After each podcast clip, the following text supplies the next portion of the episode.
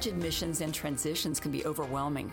SATs, AP classes, resumes, financial aid, and the list goes on. We, as parents and counselors, are here to help our teenagers make sense of it all and empower them to make good decisions.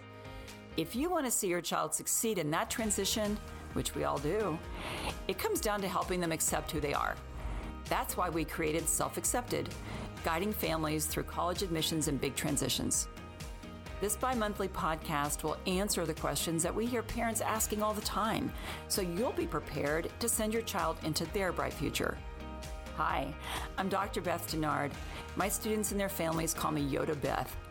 Not because I've trained Jedi for 800 years, but something pretty close. For the last 40 years, I've helped families prepare and transition their students successfully into adulthood. A pretty comparable feat, don't you agree? I'm the owner and director of Bright Futures Consulting, a U.S. Air Force veteran, former college admissions counselor, mentor, mom, and grandmother. I'm excited to share what I know with you, both from my formal education and the School of Hard Knocks. I want to lead you away from misleading information and the college frenzy and closer to having answers that move your teenager forward towards their bright future. Let's get into it.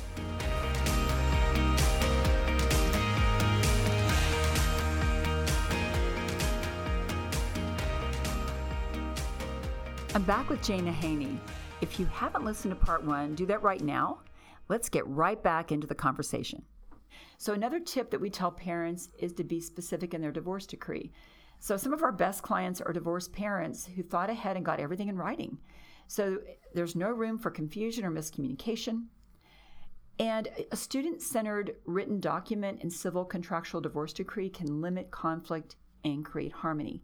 And a friend of mine is an attorney, a divorce attorney, and he said more and more divorces are sort of like go on LegalZoom, do it yourself, DIY uh, divorce, I guess.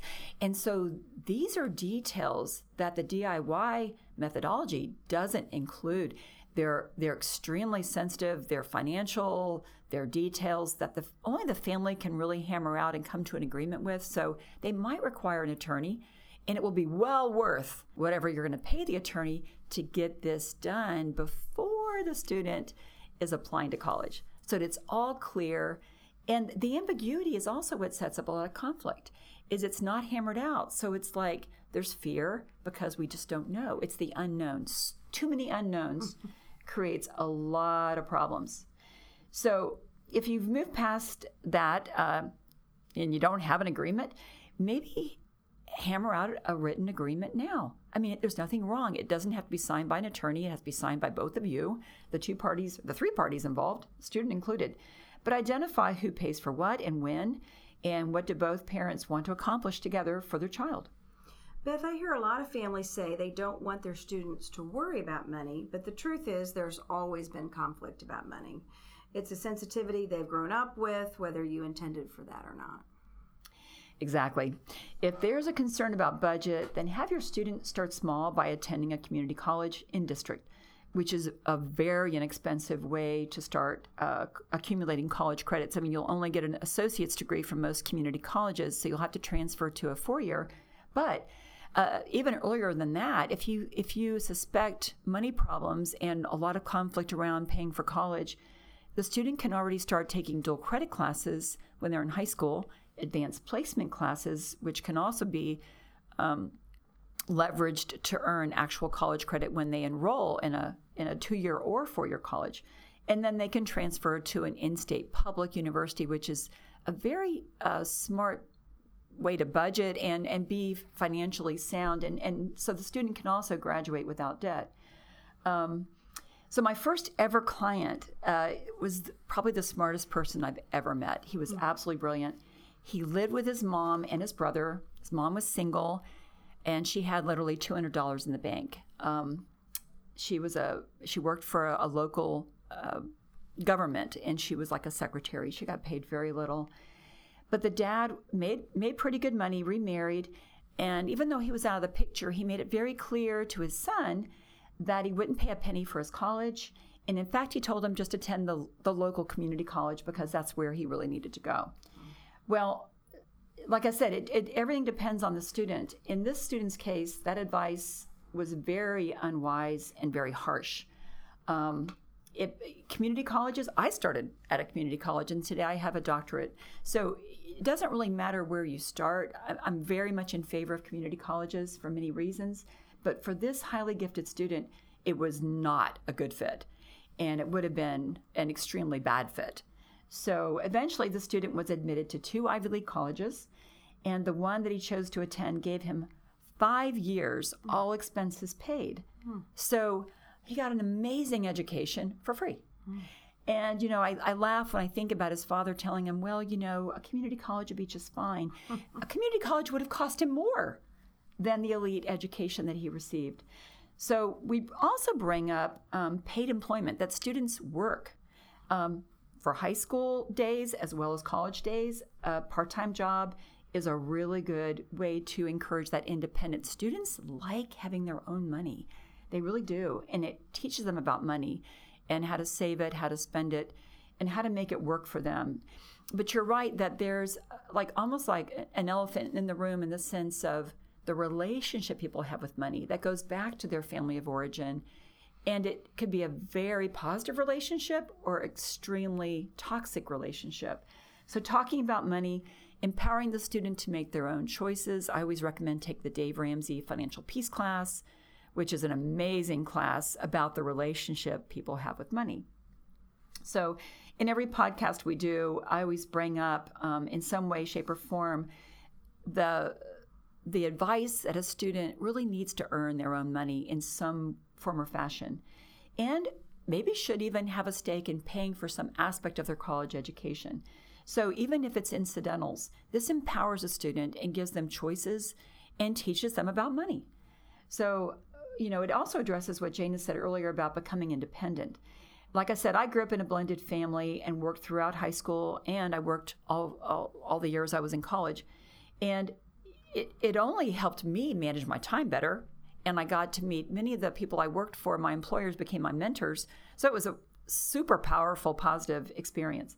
So, parents, just decide on a budget. Um, for each of the members, the adults involved should all decide what they can contribute to the the college fund, so to speak, the college kitty. So, what can mom do? What can dad do? What can the student contribute? This is a very fair and adult conversation to have with your student. And then come to the table and join the budgets together. So, we've worked with so many different situations. Oftentimes, we recommend the parent who makes less should be the one that files for financial aid on the federal financial aid um, formula, it's more favorable for the student's parent. If they're shared custody, that parent can file for the FAFSA, and then the parent who might make a little bit more can agree to pay uh, whatever is not covered in the financial aid, the need based financial aid. So if income is split down the middle, split the roles. There's a lot of moving parts tuition, housing, living expenses, Greek life if students join Greek life, so it can be expensive. The bottom line is to have and stick to a budget. So uh, we had four children in our family, and um, I know that uh, you know one of the big differentials for families often is in-state versus out-of-state tuition, and um, you know. Um, um our children, their father and I had a little bit of a different viewpoint about that. Um, but one of the things that I felt was was that if our children were going to go out of state to school, that I wanted them to have more of a stake in it because it was going to be more expensive. And so, kind of, uh, you know, in talking with b- both of our daughters, one of the things that I just said to them was, "Look, if you're going to go out of state to school, it's going to be more expensive." And so, you need to make sure that in high school you're keeping your grades up and you get some sort of scholarship. So we're not paying the full freight if you go out of state. If you're going to go in state, it's not as big of a deal for me as it is if you go out of state. So that was just kind of the understanding that I had with both of our daughters, and that and that worked well for us, um, and and they were able to do that. So I also think that your you know the grades are part of the ownership and the stake with students and so if you've got a student that wants to go out of state to college or if they want to go to an in-state college that's very expensive like a private school in state that you know you may want to have a conversation with them as a freshman or a sophomore in high school around what your expectations are. Because part of their stake is also their grade. So uh, you know if they're gonna if they're gonna keep up the scholarship they have to keep up their grades in in in, in college. So part of part of your part of their stake and the ownership is are their grades so yeah, you touch it. You know, you're sharing your own story of your own children, your own daughters, and the the boundaries that you gave them about um, location and costs, which are all important. And it it just, I think I'm just going to share my story right now because, you know, mine is touching on many of the points we're making in this podcast, and I think, and it is very personal, and it was. Uh, first of all, I had to speak up. I was the um, it, it, it's hard to believe I was not speaking up in those days, but I, I just felt there was a lot of conflict between my husband and his ex, and um, and there was no there was no communication about it. And then the daughter, his daughter, was stuck in the middle, and actually her best interests were not being served. And that's when I spoke up and I just said, you know, the plan that you guys have set up is a plan for failure. It is. It's not that she's going to fail your plan is going to fail and it's going to fail her. And I don't think that's what you want, nor do I think that's really what's in your heart. Let's just put her in the center of everything. And when you mention grades, so um, I don't know if her mom was having her lie or if she just didn't want to really tell us what her grades were in high school, but we were getting reports that it's A's, it's A's, it's B's, occasional B. But the truth is, I think there were there were mostly C's and some D's and there were no A's and B's. And then her test scores were really not strong either. So um, the program, she applied to one college, got admitted to their summer provisional. The college is across the entire state of Texas away from us. She was living at that time abroad. So, she, you know, we didn't see her that much. And when we did, it was great. But then she's coming to the US, reintegrating into the US teenage culture um, and being sent to West Texas, which, yikes, I could just see, oh my gosh, this is not going to be very healthy for her and for our family. So I said, hey, you know, there's a little bit of time when you bring her to Texas for college. Can we just do a drive around and look at some college campuses, look at some options? There's so many, more, so many colleges in Texas that would be closer to us where we can reach out. She can come visit us on weekends. We would develop a better relationship with her and she already just had a great relationship with her dad and with her her half sister, super close already. Uh, all all three of them. I was sort of the quiet, sort of the unspoken, quiet third party that wasn't speaking up. So, you know, I really want to encourage people who care about the children to speak up. If if no one else is having a, a voice or an advocacy for that child, speak up, and you'll be sorry if you don't. As it turned out, all parties involved were very amenable to the we call it the the big tour of Texas colleges because we literally got in cars, caravaned around Texas looking for her to find a place where she felt she belonged, and she did. Hmm. And uh, she settled on one college. Uh, it was actually Navarro College in Corsicana.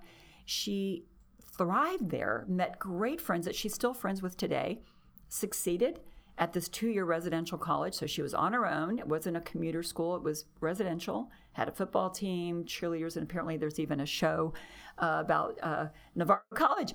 But uh, anyway, she was very successful there, went on and transferred to a four year public university in Texas. We were able to stay really involved in her life. And, you know, I feel like that example, even though it's kind of hard for me to talk about it because it was very filled with conflict and emotion, when we all decided to focus on her best interest and her success, everything shifted. Everything shifted. So I really want to encourage uh, families to focus on the student and to not childize them. They are an emerging adult. They are smarter than you think, they're more capable than you think. Let them have a voice in this and let them have the biggest voice in this. So it wouldn't be an episode of Self Accepted if we didn't talk about the Birkman assessment. So, part of reducing the conflict and keeping the focus on the student is for you and your co parent to understand your student's needs. The reason why we really use the Birkman and not Myers Briggs or DISC or something else is that the Birkman has a very strong uh, sense and it measures a, a person's needs. I mean, it really spells it out so that if you're wondering what your student needs to be happy, successful, um, living in their strength, the Birkman really makes it clear in black and white. It's like, this is what they need. And it also helps mitigate some of the arguments when you keep bringing it back to, but this is what your student needs. And, you know, it's there. It's black and white. It's data. You know, if, if nothing else, people love data these days. And it just reminds people that we're not, it's not about parent A, it's not about parent B, it's not even about parent C and D. It's about the student. And it brings everybody back to the table to focus on the student. And sometimes the student doesn't like that spotlight, but we say, well, that's what this is all about. So we help them get more and more comfortable with being the center of attention in that way, in a healthy way. Well, you're right, Beth. It's so important to take into the account the personality of your teenager. I mean, if you know your teenager gets anxious or stressed in particular situations, then you can support them in doing in developing good coping skills. And you know if they have not uh, done so this is the time right before they go off to college to figure out what they need to start doing now to develop those coping skills. And there's lots of things they can be doing.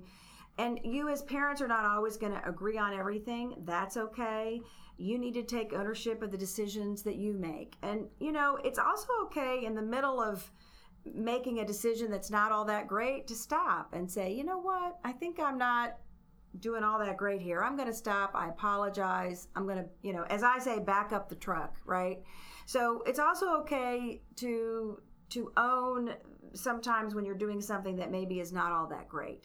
A lot of times parents get very big on, well, you know, I need to be uh, focused on, you know, being solid. Well, when you start emerging into that adult adult relationship with your child, it's okay to start saying, you know, I think I was wrong when I did that, or I think I need to put a pause on this particular way I've been thinking about this. I think I need to make a shift because uh, some parents feel, gosh, that makes me sound like I'm wimpy. But really, your child will appreciate this is that flexibility mm-hmm. piece, and they'll yeah. appreciate your willingness to take a step back, look at it differently, and be more flexible with them because yeah. that is modeling that's modeling what we actually do in real life.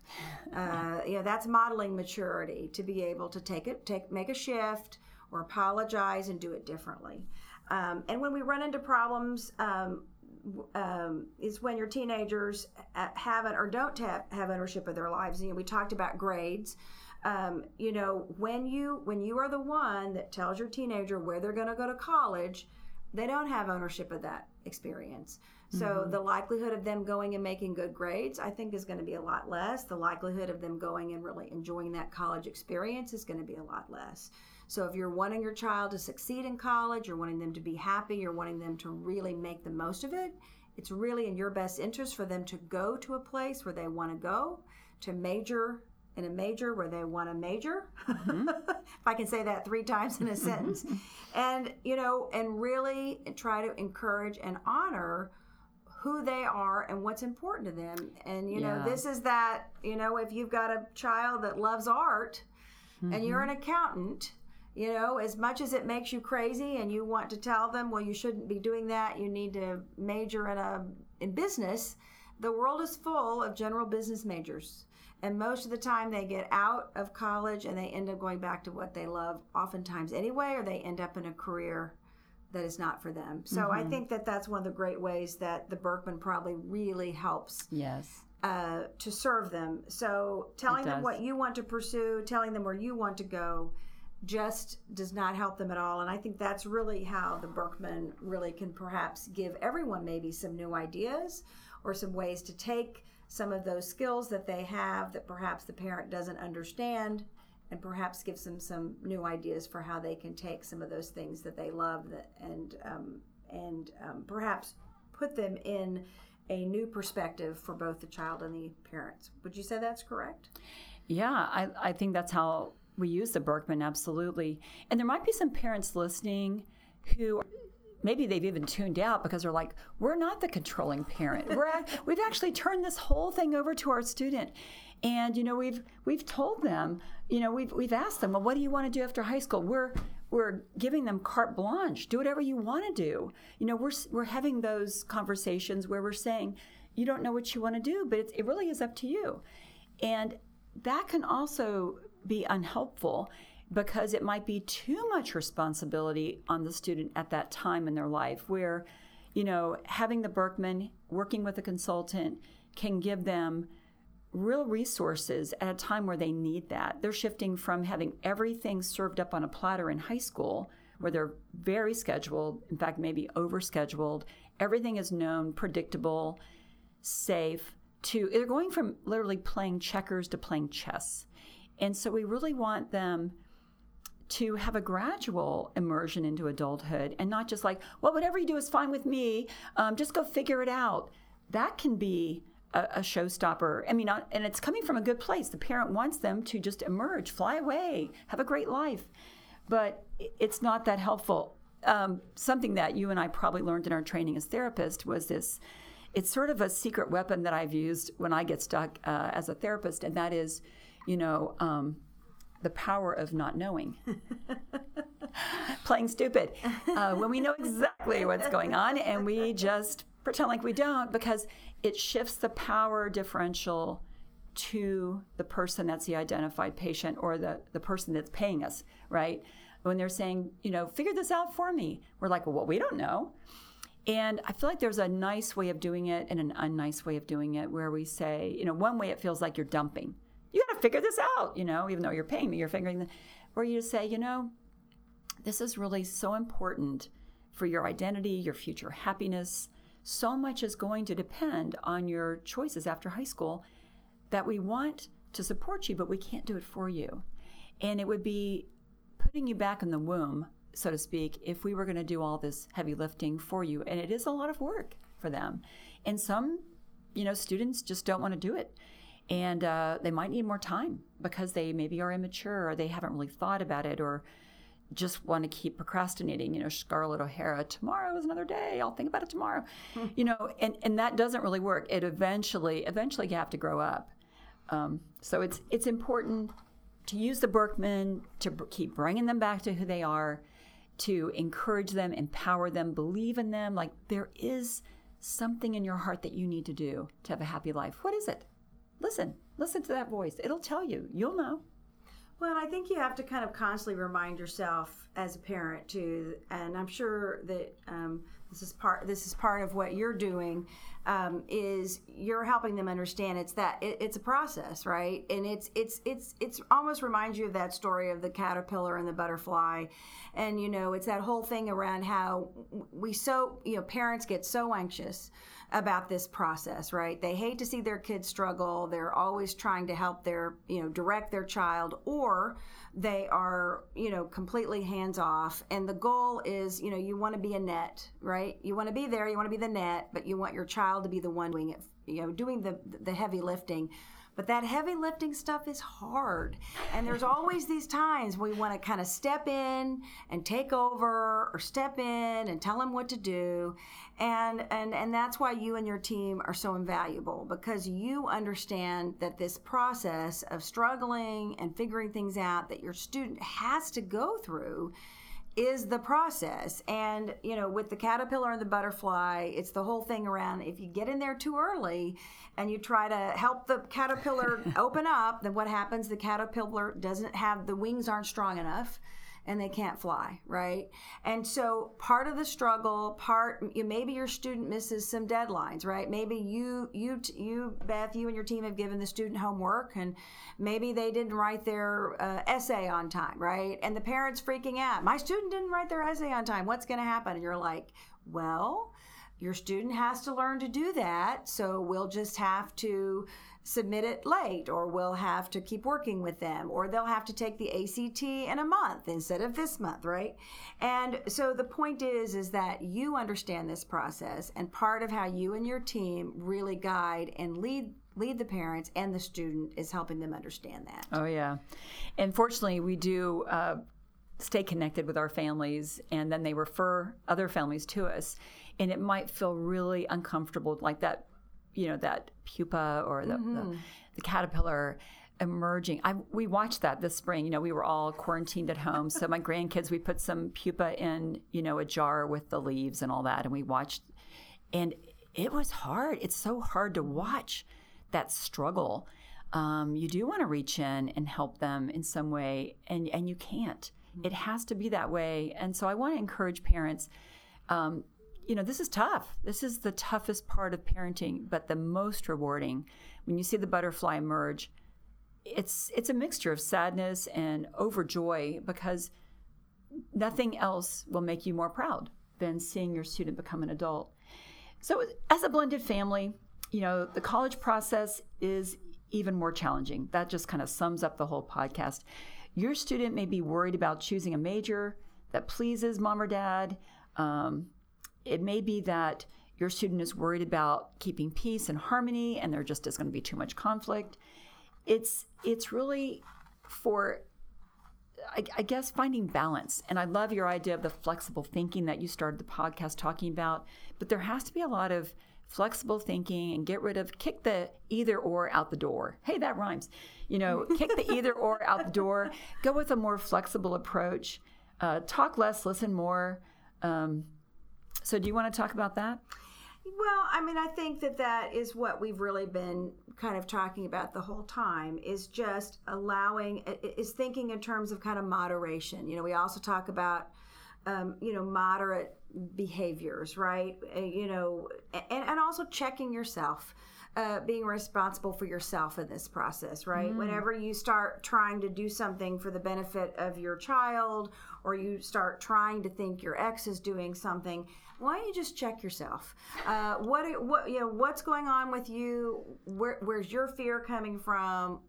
Your anxiety and and and you know this is another thing we also teach our teenagers is checking yourself because mm-hmm. this is also part of this maturity process what's going on with me what do i need to do to take care of myself and then that moderate behavior piece is another thing and these are both these are all things that reduce conflict and build resilience both for children, for teenagers, and for parents. Hmm. And when we can do that, then we are avoiding that great divide of this all or nothing piece. We talked about allowing your student to stand up to you, giving them a chance to practice saying no. We want our students, and I can't say this enough, we don't want our students to be compliant.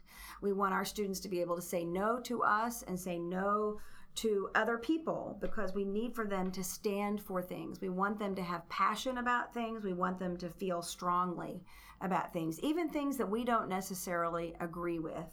Um, and that also would include things like politics, which of course is a really big deal in and of itself. Uh, we want, um, uh, you know, we want we want to accept what our child says at face value, even if we don't agree with it, because they're going to have to figure it out, and um, and we need to be respectful of what they say to us. Once mm-hmm. again, mm-hmm. even if we don't agree with it, because my experience has taught me both in my own step family life and with all of the clients that I've worked with that when we when we decide that whatever someone says that they're it's not really what they're saying it's what someone else is saying for them that that feels very disrespectful to that person and even if it's true it does not help and it feels very insulting to them and you will always end up being the bad guy parents often have adjustment issues when their teenagers go off to college. Mm. And um, these adjustment issues for both parents and new students are really a big deal. Mm-hmm. For parents, you know, it goes everything from they call them every day. They think, well, our, my child has a phone, so I should expect a call every day. We should be texting all the time. And there's certainly a lot of parents and college students that perpetuate this idea and belief. Um, I myself don't think that it's really a very good idea to do that.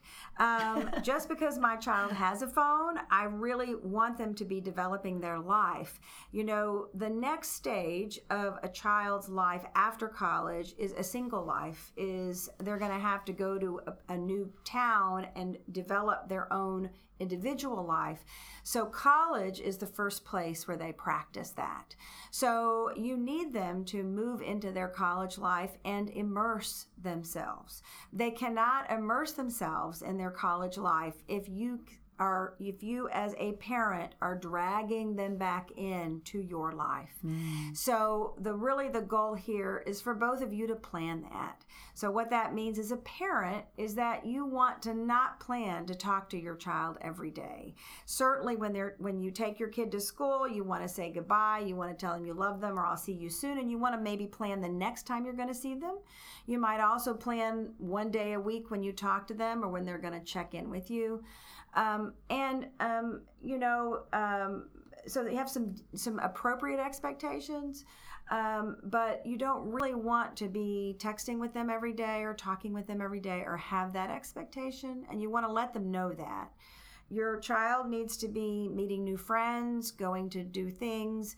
Uh, you don't want to be having a curfew for your child at college. That would be another thing.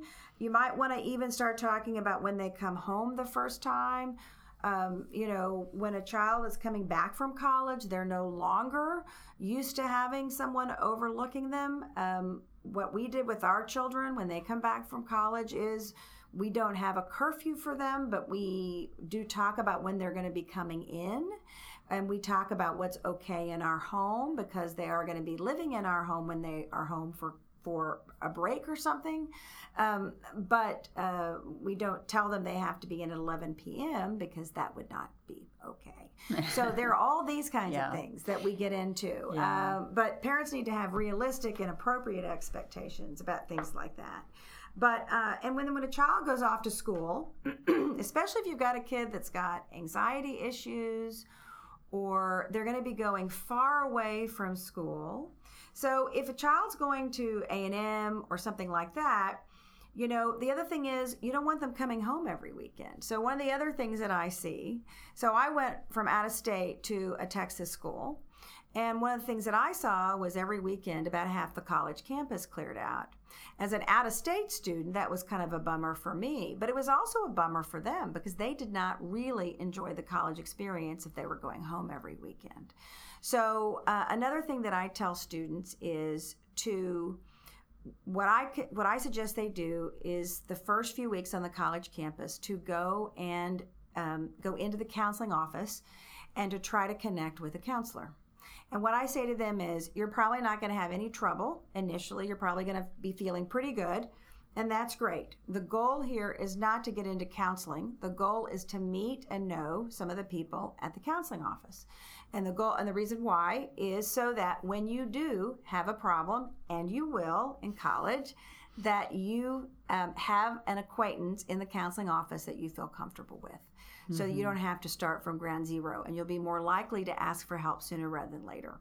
Another thing I tell um, young people, and that I also told all of our children, was go meet all of your professors in their office hours because a lot of kids don't do that and that mm-hmm. is like one of the big things that if you will take the initiative to do that that will actually help you a lot when it comes to once again when you need help so asking for help and mm-hmm. being able to make some connections on the early side when you're when you first go to school and even though you're anxious and nervous you've got some energy to do those things actually mm. helps you a lot when yeah. you run into trouble you know and i can see the value of your work throughout the whole lifespan of the new normal after there's a divorce or a death and there's a single parent or a blended family outcome i can see the value of your work jana because you know so the college transition is fraught with a lot of uh, challenges but then there's going to be probably a wedding down the road and the X and the this and the that. You know, so, you know, working with these families to get them accepting a new normal, to have flexible thinking, to have grace, to have respect um, and f- to own your own, to check yourself. Those are great ideas. Um, and starting new traditions. You know, it may not be, you know, I love the movies now about weddings that include the awkward moments, right? Because and there are the movies about college going that have the awkward moments, and, the, and they're funny when you see them on the screen played out, but they're not funny when it's your own family. And you're right, there will be challenges. If people are working with you or me, they are already comfortable working with a counselor. So warming them up to meeting a counselor in college in their college setting is a really good idea. Start new traditions. You know, have have be, brainstorming about it. Have creative ideas about how the holidays are, are looking. We're getting ready to start uh, the Thanksgiving celebration this weekend, and then you know after that we'll have the winter holidays, Christmas, Hanukkah, and so on. So, you know, it's also okay to grieve the the concept in your mind of how it should look or how you thought it was going to look with the original family. The child will be grieving it because they might even be bummed because maybe their roommate in college has a very traditional family and theirs is more of a non traditional family. So they've gotten, oh gosh, yeah, I really wish I still had that traditional family. It's not that way. So there's going to be a little bit of grief, a little bit of sadness, maybe a lot of it, and maybe some blaming when they come home. Like, wow, my roommate has this perfect family and we have this messed up family, or whatever it is, you know? Um, and parents, you know, get ready for maybe some difficult conversations around different kinds of families and values. But I always say, you know, just just love each other and the more people can just think about other people and not be so concerned about themselves um, and plan for these things. They're coming. The holidays are here. Um, I love your idea about no curfew. Just be respectful. Let us know where you are. We're, we love you. We love you.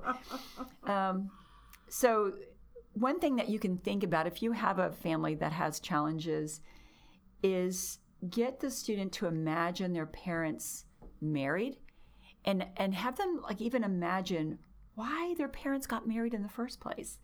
You know, there must have been something there. They must have loved each other. They created you. It's just a sweet image to carry around in their hearts. Uh, but the reality is, there's other players in the family now. There's step parents, step siblings, multiple sets of grandparents, aunts, uncles.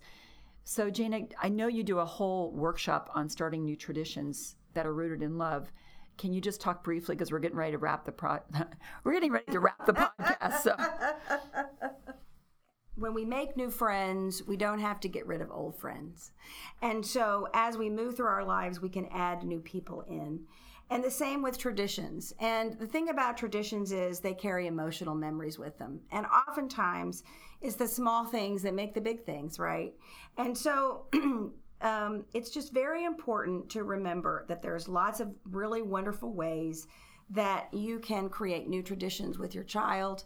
And the really wonderful thing about your child becoming an adult is is that for many divorced parents that what they what, what they really want to remember is that they they're not going to be parents with their child until they're 18. They're going to be parents with their child for the rest of their lives. And they have a whole other time period in which to develop a new kind of relationship with their child. And they can honor their child, they can become a different kind of parent for their child as an adult. And this often holds a whole host of other new kinds of memories and traditions. And so to not be afraid of that and to look forward to that. And it's normal to both grieve and then to also celebrate and to have certainly a lot of emotions at one time. So. Mm. Yeah. How you navigate this sets the tone for future transitions. So it's important to get it right. Talk with your co parent about those transitions now before you encounter them. Uh, what are your expectations? What are you willing to give up? Then write it down, just like a divorce decree. This is your transition decree. I like that. Okay, Bright Futures family. Speaking of families, we're a family. And that's all for today's episode. Parents, here's your homework for this week. When tensions are high, talk through your fears and emotions. Help your student understand whether where they're coming from and where you're coming from. That's really important. Keep the focus on your teenager when you're talking about college. Remind all parties involved it is your student that's at the center of this. I'll include your homework and some resources for you to check out in our show notes at brightfuturesllc.com slash show notes. Talk to you next time.